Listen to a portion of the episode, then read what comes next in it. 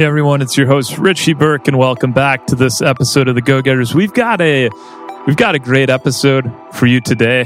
We have three pretty um, pretty iconic, well-known Milwaukee retail, Milwaukee-based retail company C E Os that are coming on. So we've got Darren Horndasch from Wisconsin Vision, Ted Balistreri, the co-owner of Sendik's, and then Doctor Brian Gerondale from the chiropractic company. All have amazing stories of adapting to COVID and what they've done. You get a the inside of a grocery store chain, a very prominent grocery store chain. They've had to adjust quite a bit. They've actually seen increased demand. Then you've got, you know, the chiropractic company where people were scared to come in after COVID hit, and now they're finally starting to see an uptick, which was good to hear. But just, I mean, Doctor Brian goes deep on how he had to, you know, furlough employees right away, and how it was, you know, a breakdown and getting the P P P loan last minute, things like that. Darren from Wisconsin Vision had a similar story on how, how they how they reacted and what they've done to make sure they're keeping everyone safe and still providing an experience. And um, you know, we talked about the P P P loan as well as the stimulus packages, getting people to, to work when they can make a bunch of money sitting at home right now. And it's just, there's three very different retail perspectives. Um, all of them were great to have on the show. So really excited to dive in. Uh, before we dive in, I want to thank you guys for listening. Thanks again. We hit the ten thousand download mark last month. We want to continue beating that every month. So if you would like to help us out, just make sure to pause for thirty seconds and write, write a review and subscribe wherever you're listening. That's what helps us get the show out. Also, real quick, if you are interested in starting a podcast or growing your current show, we put on this Podcasting for Brands Masterclass where I went over the state of audio and podcast in twenty twenty, how to monetize a podcast without a big following, and our top eight tips to use podcasting to marketing, market your business, to improve your marketing, whether it's direct response marketing, branding, just some really good insight on that. And we got a good response. We had sixty-two people on. We raised over thirteen hundred dollars for charity. So we're doing another round on May twenty-sixth. And if you are interested, just head to podcast dot g g m m dot i o. Again, if you're interested in starting a podcast or growing your current show, especially for your brand, there's a lot of opportunity out there. Just head to podcast dot g g m m dot i o. And thank you again for your support. We will dive into today's episode. Hey, everyone. Welcome back to the Go Getters Podcast. Today, we're joined by three C E Os of very well-known Milwaukee-based retail companies from different industries, all in that seventeen to forty location range. And we're going to deep dive into what they've been going through with COVID. Obviously, they've had to adapt, adjust, change with everything going on. And they've all been at the helm of these companies for Uh, you know, I, b- I believe uh, a number of decades, each of them. So we're going to get to dive a little deeper than usual in these past COVID episodes to really find out how they've been able to grow these businesses and brands into what they are over the year. And jo- joining us today, we have Darren Horndasch, C E O of Wisconsin Vision, Ted Balistreri, C- co-owner of Sendik's. He, it's a family business he co-owns with his two brothers and sisters, and it's been in the family since nineteen twenty-six. And we've got Doctor Brian Gerondale, who is the founder and C E O of the chiropractic company. So thank you guys for joining us today. You're welcome. Pleasure to be here. Pleasure. So our first guest is going to be Darren Horndasch um, from Wisconsin Vision, C E O of Wisconsin Vision, which was founded in nineteen seventy-eight, now has thirty-eight retail locations in Wisconsin, or thirty-eight retail locations total in was between Wisconsin, Illinois, and Indiana. He's been the president and C E O for the last twenty years. Prior to Wisconsin Vision, Darren was the C O O at HealthStar, Incorporated, a publicly traded company. Prior to that, C E O of the Wisconsin Health Fund. And over his, you know, twenty years at the helm, he's grown this company significantly despite just being in the digital age. So I'm, I'm excited to get in to how they've been a successful retailer during this time.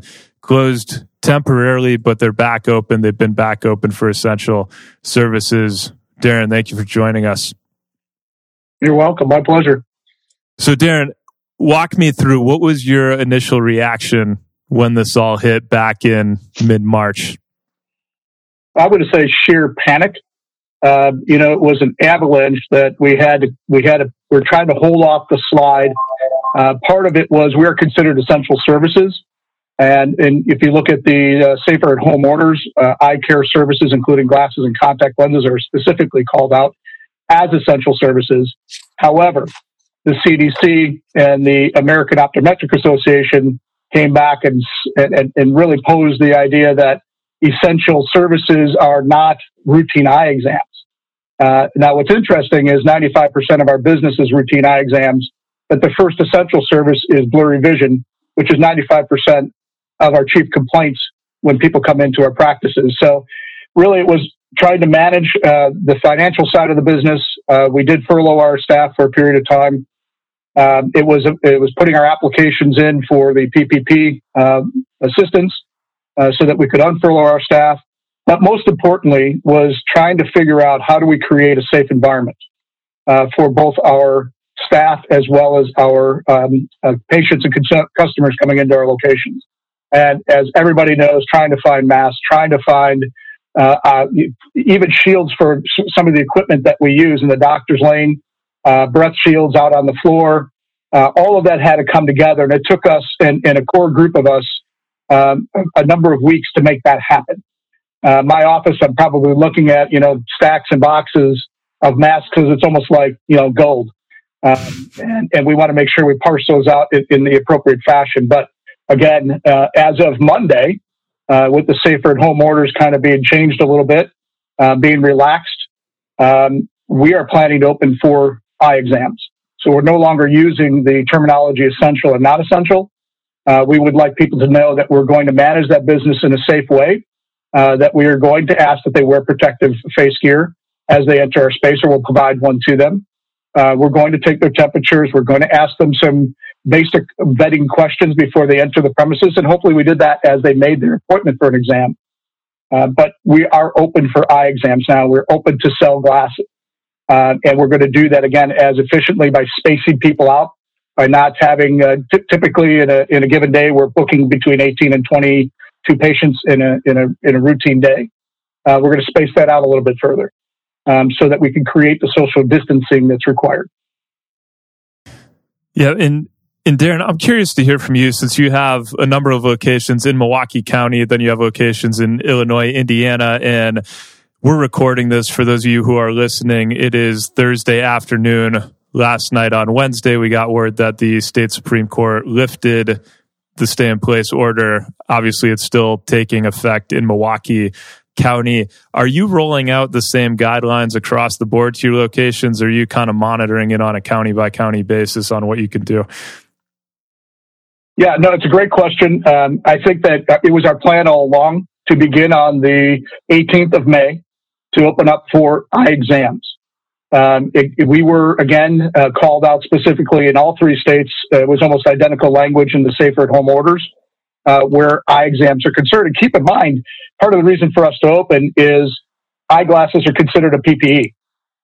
Uh, people that have broken glasses that needed their contact lenses, we were we were filling those with a small group of us here at, as we could, along with our with our professional relations director who was assisting with some of the vetting on the prescriptions. Uh, but we were we were filling those and fulfilling those orders as we could. And it, the consumer demand became such that we were prepared to open regardless. Uh, and we had that right uh, based on the safer at home orders. Yep. And uh, Darren, going back to what you said regarding the furloughing employees and the P P P loan process, how how stressful was it for someone like you? And I'll, I'll probably ask all of you the same question at, at the helm of a company. You've never had to do anything like this before. All of a sudden, you have, need to furlough employees, and then you're every everything happens so fast with the P P P. Were you guys able to secure that, or what, what was that like? Yeah, great question. And, and listen, there's so many acronyms we've learned since this process. Yeah, no, it's hard to keep track. and, and when we initially, you know, fortunately, we have a twenty-year relationship with our banking uh, entity, uh, B M O Harrison, and the banker uh, that we, we work with. So he assisted walking our application through, providing us some advance notice of what we had to hunt and gather. Um, and it's really more on the backside when we go for forgiveness, right? It's not the application itself, the attestations that we did to say that it was detrimental to our business because we literally closed our doors um, and income, the, the income stream stopped, um, were were the easy part. Uh, it was it's everything else that we have to provide on the backside when it comes to the forgiveness side of the loan. Um, but it was very stressful. We literally uh, got word that our application was approved. And on Friday night, this is not Friday night at ten thirty. I didn't even know banks did deposits at ten thirty at night. It was Friday night on at, on ten thirty uh, at night, and on Sunday morning we unfurloughed all of our staff. So all day Saturday we worked towards that goal. On Sunday we already had our plans in place with our core group to make sure that on Monday morning uh, we started people back into the locations again safely. We had everything in the locations ready to roll. We brought back our district managers a week sooner than that, to make sure that all of that was there, ready for our teams when they enter the premises. And that we had not only, again, learning what Zoom was over this period of time, learning what, you know, how to how to manage the best way to manage conference calls with our teams, uh, given the fact that they weren't even in our locations. How do we reach out to people? Those are all uh, obstacles that we had to overcome. And I will say with the, with the small core group of people we have, it was, uh, we made it happen. You know, my swim coach once told me, you made the pos- impossible possible. Yeah. And how, how have the employees reacted coming into work? Have they all been fine for the most part? It seems like you've set up a pretty safe environment over there. Has there been any any pushback? I know with our team, obviously a lot of what we do is online. So we've been, most people have been able to work from home the entire time, but you're still, you know, gathering people together. Yeah, a great question. Again, that's why we eased into it. Uh, yep. We're kind of A B shifts initially. Uh, we wanted people to become comfortable with the with, with the new procedures that we had to put into place. We had our doors locked for the initial two weeks that uh, we first opened. Uh, beginning Monday, the eighteenth, the doors will be unlocked. Uh, but they've been all coached, and and and we've we've tried to provide them again a roadmap on how the best way is to open. I would say the biggest uh, we had a couple of big obstacles. Number one is with childcare. Um, You know, a lot of working parents, uh, childcare situations not all open, schools are closed. You know, how am I going to both uh, virtually teach my child and be home for them, um, as well as return back to, to my employment? And we wanted to give that period of time as well to our teams to, to get used to that and figure out what their alternatives are. Um, so that was a big challenge. I would say another big challenge is, quite honestly, you know, some of the stimulus funding that was available um, with unemployment and the yeah. perception of, Uh, the additional six hundred dollars and up to nine hundred dollars a week. Oh my goodness, I'm almost better off staying home. Um, and, and then again, it was also the, the factor, and, and these are the real things. And we, we had to appreciate every conversation that came our way. Um, it, it, it was also just the fear of what is COVID? You know, I, you see all sides of the spectrum on this, from, from a very conservative approach to a very liberal approach. We've had people uh, try to enter our premises. It's my constitutional right not to wear a mask, and we're so we're trying to deal with all that. Yeah. So it's very every day. It's very fluid. For the last eight weeks, there's there are new things that approach our our our, our direction. Yeah, that, it's also fascinating, all unprecedented too. It's tough to navigate. But what you said about the all the stimulus funding too, it's. It's tough as a small business owner as well when you when your employees, some of them could make just as much sitting at home. I know I know a decent amount of people who are making good money not doing anything right now, and what what incentive do they have? Before I let you off, I do want to dive in because you've managed to build a, a very successful retail business in this age of Amazon, when people are in Warby Parker, other online retailers are sprouting up. What has made you guys successful with all that going on in the market? Well, we've built our business both organically. Um, you know, a lot of our marketing has been grassroots.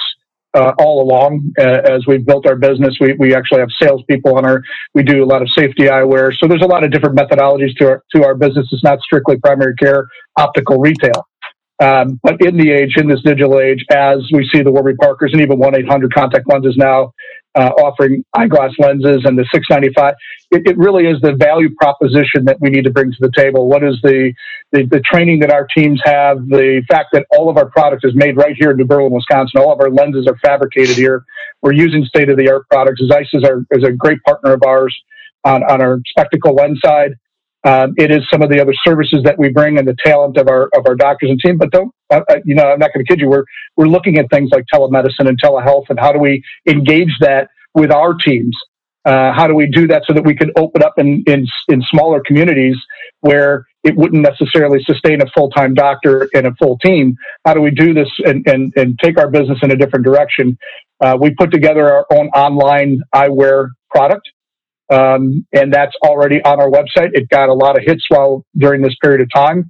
Uh, we have virtual try-on. We're, we're, you know, we're heading down those paths to look at how do we integrate both of the best of both worlds into our practice environments. Mm-hmm.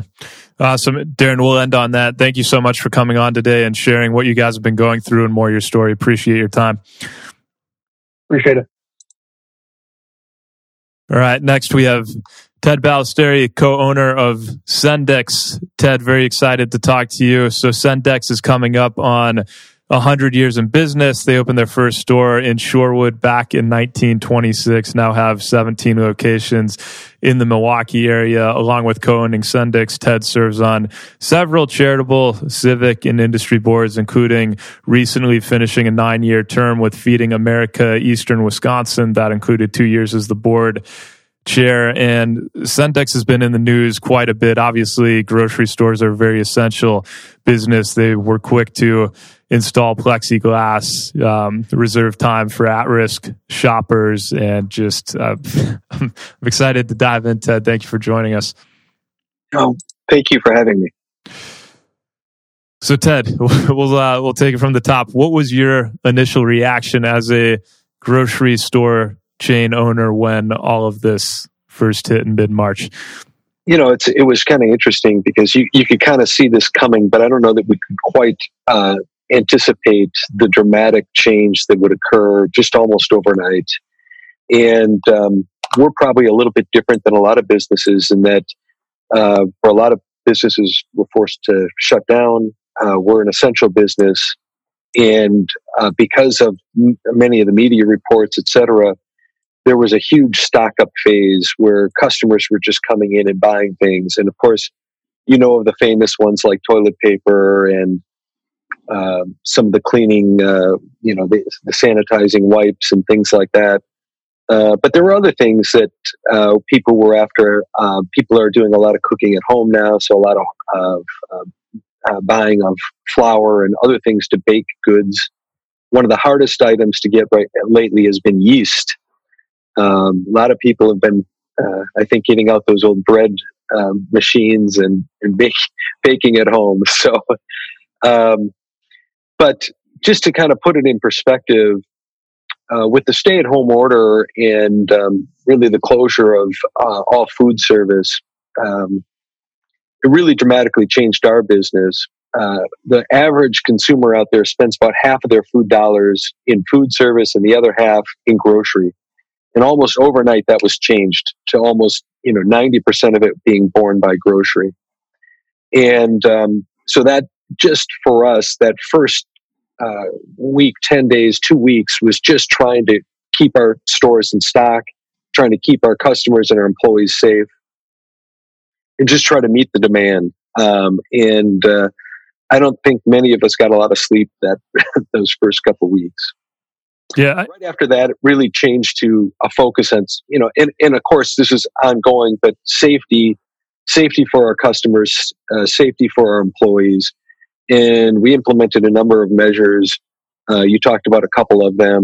Uh, you know, the senior hour from seven to eight in the morning uh, each day is reserved for senior and and, and at-risk individuals. Uh, we picked that time because that's after during the night we have a third-party service come down and do a deep clean of all our facilities. Uh, plus, we have our own team that comes in. And they do uh, uh, an enhanced cleaning of high-touch areas every night in our stores. So that first hour in the morning is when the environment in the store is the most pristine. And, um, you know, we've been trying to follow uh, other guidelines put out by health departments. And we're very fortunate that um, on staff we have a food safety expert uh, who also happens to be a public health expert. And she's been really instrumental in helping us navigate all the changing guidance and the rules that are being uh, put out there by um, the various government bodies to keep our employees and our customers safe. Yeah, go, going back to one of your earlier comments. Hey everyone, it's you your host, Richie uh, Burke, and I am sure that you look to have a big year in twenty twenty. You also know that people are busy, it's a cluttered market, and it can be tough to stand out and engage your employees, customers, and target audience. Over the last year, we've been very lucky to do a lot of great work for brands like Komatsu, Thrivent Financial, Trek Bicycle, Colliers International, First Federal Bank, Marquette, as well as a number of small to mid-sized local businesses, really helping them grow and communicate better through our work like podcasting, video production, web design, and marketing automation. So if you're looking to have a big year in twenty twenty and you're interested in seeing how we can potentially help you, just shoot me an email. Richie at g g m m dot i o, R I C H I E at g g m m dot i o, or just visit our website, g g m dot i o. We have a simple form you can fill out on the site. And thanks again for tuning into the Go Getters podcast. We really appreciate your support.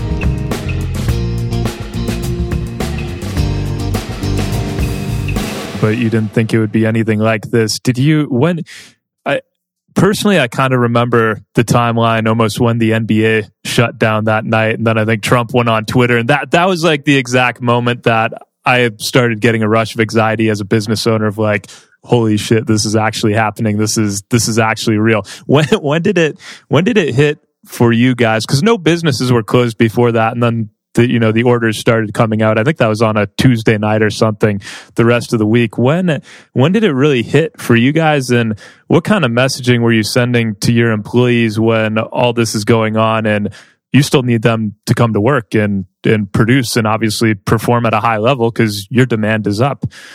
Yeah, you're, I think you're absolutely right. When the president got on and um, talked about the that, that evening, and I think I want to say it might have been a Thursday, Wednesday, or th- I think maybe it was a Wednesday. Maybe, maybe it was. He did, him getting on and talking did not make me feel much better either. I, I remember that I was sucked into Twitter for about two hours after it, just trying to figure out what was going on. Well, to, to give you an exa- uh, an idea. Um, I was supposed to be attending uh, as a, on Sunday uh, after he spoke. I was supposed to be attending an industry event, and uh, the Monday before, our team uh, that runs the event um, took a poll, and we all said yes, we need to have the event, and it was going to be in Orlando, Florida. Well, after this president spoke, the next morning we got on the phone, and we said nope, nope, going to that meeting, and. Um, You know, we had seen an increase of sales leading up to that, um, but certainly after that announcement, it just that weekend was pretty crazy. Um, and I'm, I couldn't be more proud of our team. Um, the, the way our employees have stepped up, uh, met the challenge uh, with a lot of um, compassion and consideration and respect to each other and uh, the customers. Um, it's been fantastic. It's been, I, I couldn't be more proud uh, of our organization um, than at this time. I could tell you that in terms of communication to the employees, and you mentioned that, one of the things that we did right from the get-go that I think was real important was we we were very specific in our communication to employees regarding what our expectation was of them. And essentially, what we said to them is, look, if for whatever reason you're immune compromised, you've got an underlying condition, or you just don't feel comfortable coming into work, you're not going to lose your job. And we made that absolutely clear to them right from the get-go. Um, I didn't want anybody coming into work that was fearful. And I'm sure there were some people that even came into work that might have had some underlying fear. Um, but we didn't want to mandate somebody to come into work uh, with the threat of losing their employment because of that. And so we made that very clear to our workforce from the beginning. Um, the other thing that we did was re- we relaxed some of our paid time off policies so that they weren't, those that chose not to come into work weren't getting, weren't experiencing a, a financial hit. And um, and we did a host of other things um, during the really busy times. Uh, people love to eat. Which is a good thing for my business. They do. Um, but we would supply our team members with a, a meal every day um, on specific dates uh, during this uh, during this pandemic, and I think they appreciated that and other things that we've done for them along the way, um, just to, to make sure that. Oh, the one other thing that we promised them from the beginning is that we would we would offer complete transparency. So if somebody was uh, sick, you know, we would let the team know. And uh, I think, again, that settled any concerns that they have had along the way, that we're going to be absolutely uh, truthful with them, completely transparent, and it just um, brought a lot of trust back to the organization. We do a pulse survey of our team members monthly uh, just to get an idea of what the morale is uh, at the stores.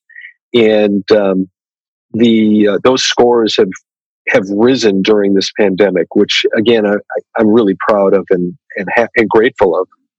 Yeah, it's had a couple more things. Um, how how has hiring been? Have you guys had to ramp up? And obviously, Darren and I just talked about, you know, the stimulus packages and things like that. Has it been been difficult to get people back to to work with all this going on?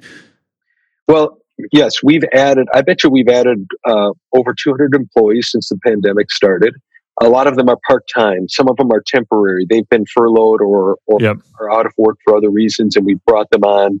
Um, and, and they've been great. Um, a lot of that has been dedicated to our online business, uh, which has seen, you know, seven, eight times growth during mm-hmm. a period of time.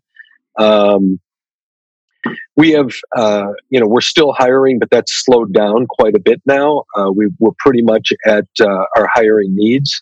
Um, but we've been able to find some really, really wonderful people during this period of time. And Ted, you, you mentioned online growth growing, you know, seven, eight times. I'm guessing you guys weren't doing too much volume before this happened, and now that sh- that that shot up. You think you think of Sendik's as, you know, you're you're going in there and shopping and getting that in person experience. How how do you see things down the road when this normalizes? Whether it is three months from now, or six months from now, or a year from now, we don't really know at this time. But do you see the grocery shopping experience changing forever because of this? Well, I think there'll be some changes, and there's things that we're going to have to think through. Um, you know, and I think um, online, you know, the, the online business is something that's going to be important. I think there's going to be some stickiness to it for some of our consumers that have tried it, maybe forced to try it for the first time, and they like it, and they'll continue to repeat that service. I think from from our perspective, we look at it as a natural extension of our business. Um, it's part of the way we go to market, and we want to capture, we want cu- customers uh, for life.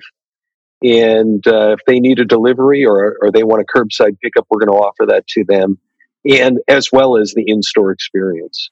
Um, but I think you're going to see other things, uh, particularly around uh, health and wellness and safety. Uh, one of the things that, one of the actions uh, that we took almost immediately was to shut down our self-service hot bars and salad bars and soup bars. Um, you know, we're going to have to rethink how we operate those in the future um, to make sure that uh, not only is, the com- is there comfort with customers using those um, self-serve stations, if we go back to self-serve, but that they are clean. I mean, it's not just the perception, but that they are clean, and that customers don't have to worry if they're using uh, a utensil at a salad bar or mm-hmm. a hot bar.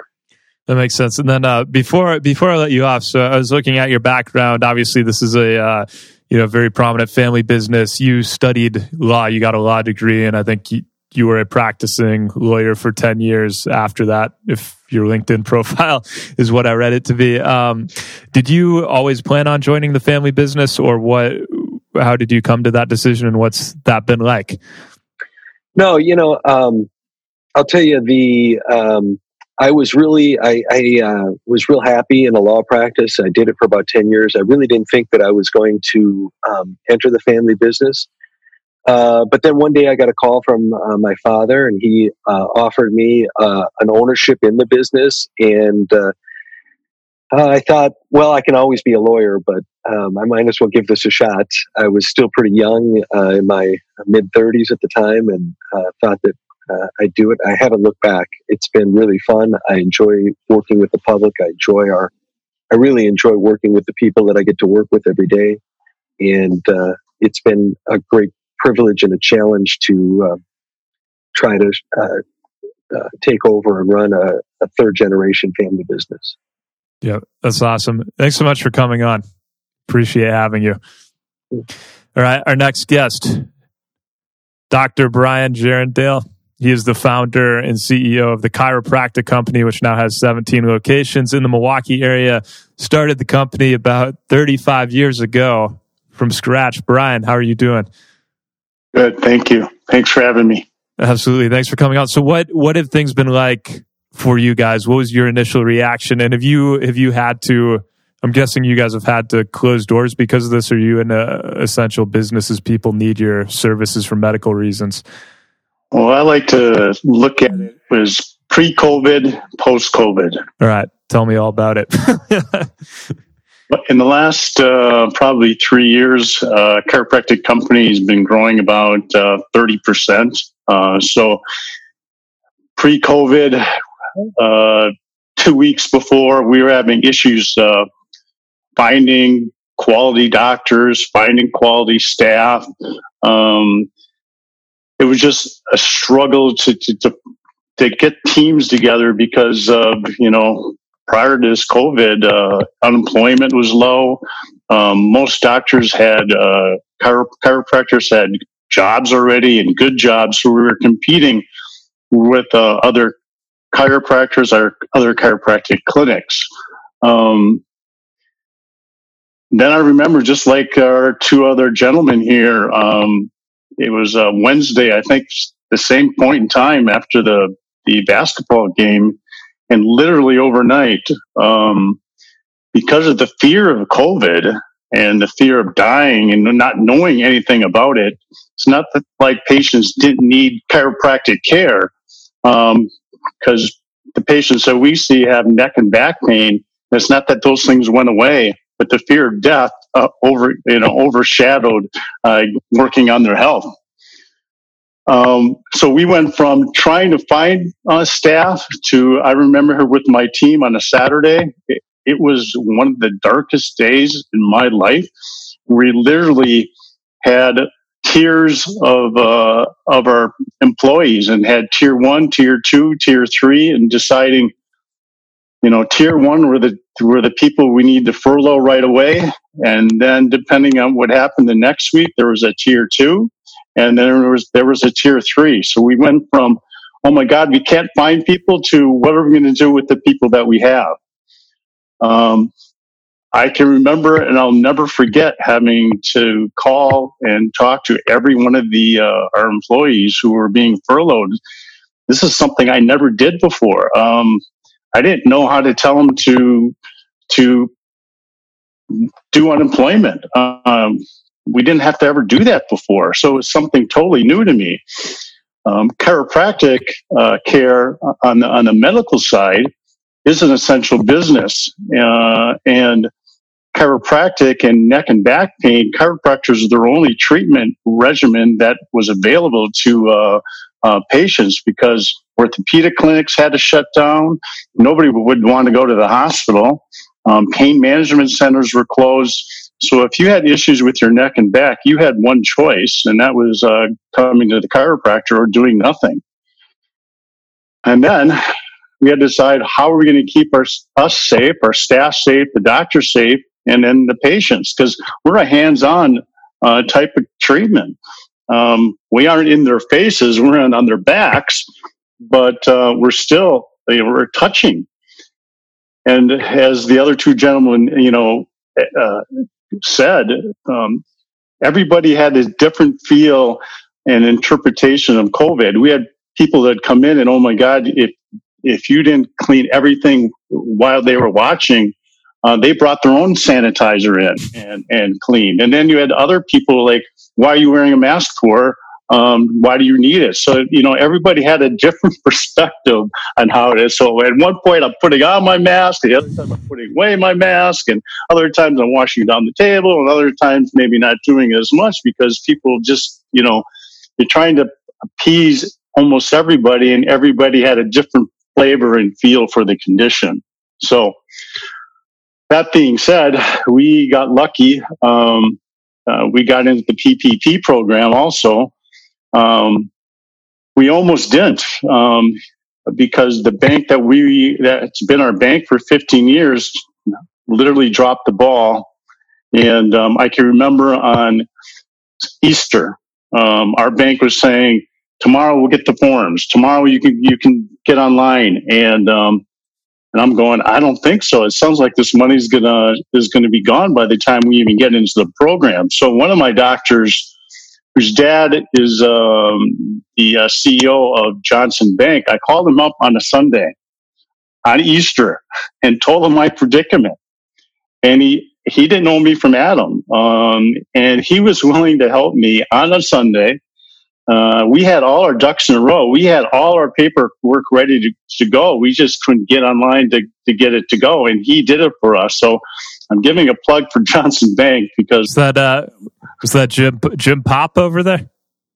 Um, you go with the, no. no. So, see, never mind. But anyway, um, on that Tuesday, we got the P P P loan uh, verified. Um, we got the loan number. Um, and about through two weeks later, we got the money. So, uh, like everybody else, we brought back our people, but we were cognizant. We didn't want to, you know, we wanted to stay in the guidelines for, of the P P O uh, requirements to forgive the loan, but we just didn't want to spend the money foolishly either. So, you know, we brought people, the essential people back that we thought that were most important to keep our business going. And it's amazing now in the last two weeks, Um, it's like the switch is going the opposite way. Um, it's been, it was like a month before many of them had care and they just decided, you know what? I'm going back to the chiropractor. I really need my neck adjusted. I really need to do something about my back. So it's been kind of a whirlwind from, you know, being fifty percent down to kind of going back to where we were before. What a roller coaster. Yes. It's, uh, It's, ama- it's amazing um, just to be able to go through it like uh, everybody else is saying. You know, the character of your staff, the character of your doctors, your character of your team sometimes isn't shown when things are going great. And I, I could tell you before this, we were just rocking it. And, and to have this come down, we really got to see uh, who would really stepped up to the plate. And, and I can say my team... Um, Doctor Corsi and Doctor McLeod, um, the key people, Cindy, um, they all, we all worked twenty-four seven to make sure everything was working right. Um, and then all my staff from, you know, from all the clinics, all the doctors just really put in the time and effort to make sure we gave patients the best care, um, kept our office clean, developed the protocols. So when people came in, they know our places and offices were uh, safe. And it's been kind of fun um, to go through this. Hopefully never have to go through something like this again, but we'll be better prepared. Yeah, no kidding. What was it? So you, so when, when this hit and you had to furlough employees, you called all of them personally. And what, what was that like just from a business owner's standpoint? It seems like you've got to bring a lot of them back and things are on the uptick now, but I can imagine how difficult that must have been. Some of these people you've probably worked with for years and years. Um, I don't cry very often, and I literally did cry. You know, it, it, it, it these, these, uh, the staff, the doctors are my family. You know, I spend more time with them literally than my, my, my, my family, and they are my family. So to do something like this, but we had to, you know, it, it, it was, you know, we had to save our business. We didn't know, nobody knew we were going to get this P P P plan. It was all about cash flow, saving cash flow, make sure that you could ride the wave until this would be over with. And we didn't even know when this could be over. It was going to be a day, a week, a month, six months, a year. Oh my God. It's, it's just, it was the unknown. It's, it's, as C E O, it's, it's hard to run a company when we have so many unknowns. And uh, once you once you know what's happening, you can then figure out a plan to do it. But not having, you know, any foreshadowing, any insight into what was going to happen, it was literally a day to day decision making process. Yeah, yeah, I can I can imagine. Um, and then before I let you off, has this changed your business model moving forward at all? Are you guys going to do th- anything different in the future? Um, you know, we as a company have always uh, uh, grown without too much, um, um, I'll call it banker help or loan money. We always kind of, when we bought clinics and acquired clinics, it was, basically a cash-based business, you know, and and I and my other doctors who are quite a bit younger than me, you know, always wanted to grow a little bit faster, a little bit quicker. Money is cheap. Uh, let's go uh, and, and take out some loans, and because you know it, it's cheap, and I think they've realized that something like this can be, you know, your life can be changed in a second, and mm-hmm. business can be running smoothly, and in a second you could close. And um, I think they've appreciated the wisdom of this old guy here that, you know, it's better to grow, grow slow and steady than uh, just uh, buy the seat by the seat of your pants, and uh, because things are going good, because it, it may not just always go good. Yeah, absolutely. Well, thanks so much for coming on. And I'm, I'm glad to hear that you guys are back on the uptick and doing well right now. Thanks. And also a big thank you to Darren and Ted for joining us today. And just a reminder to everyone listening, this podcast is brought to you by our friends over at On Milwaukee and G G M M dot I O. Go get it, marketing and media. And if you got anything out of this episode or have been getting value out of this series of episodes, please take thirty seconds, pause, write a review wherever you're listening to the show, and subscribe. That is what helps us out. And thanks again. We'll see you next time.